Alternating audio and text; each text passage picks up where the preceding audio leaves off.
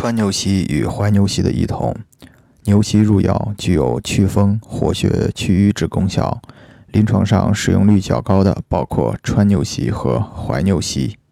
怀牛膝最早见于本经，是苋科植物牛膝的根，味苦酸，性平，归肝肾经。川牛膝最早见于《滇南本草》，为苋科植物川牛膝的根，味甘微苦，性平，归肝肾经。本草辨读言：怀牛膝根细而长。川牛膝根粗而大，欲行淤达下则怀盛，不宜肝肾则川盛耳。川牛膝破血通经，祛风湿，用于血瘀经闭及风湿痛。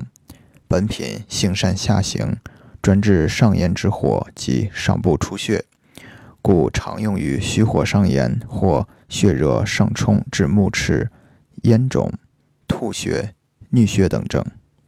怀牛膝滋补肝肾，壮腰膝，用于肝肾不足引起的筋骨酸软、腰膝疼痛。怀牛膝和川牛膝都具有活血通经、补肝肾、强筋骨、利尿通淋、引火下行的作用。两者的产地不同，怀牛膝主要出产在河南一带，通经之力较强。川牛膝主要生产地在四川，补益之力较强。中医介绍说，川牛膝破血通经、祛风湿，常用于血瘀经闭及风湿痛。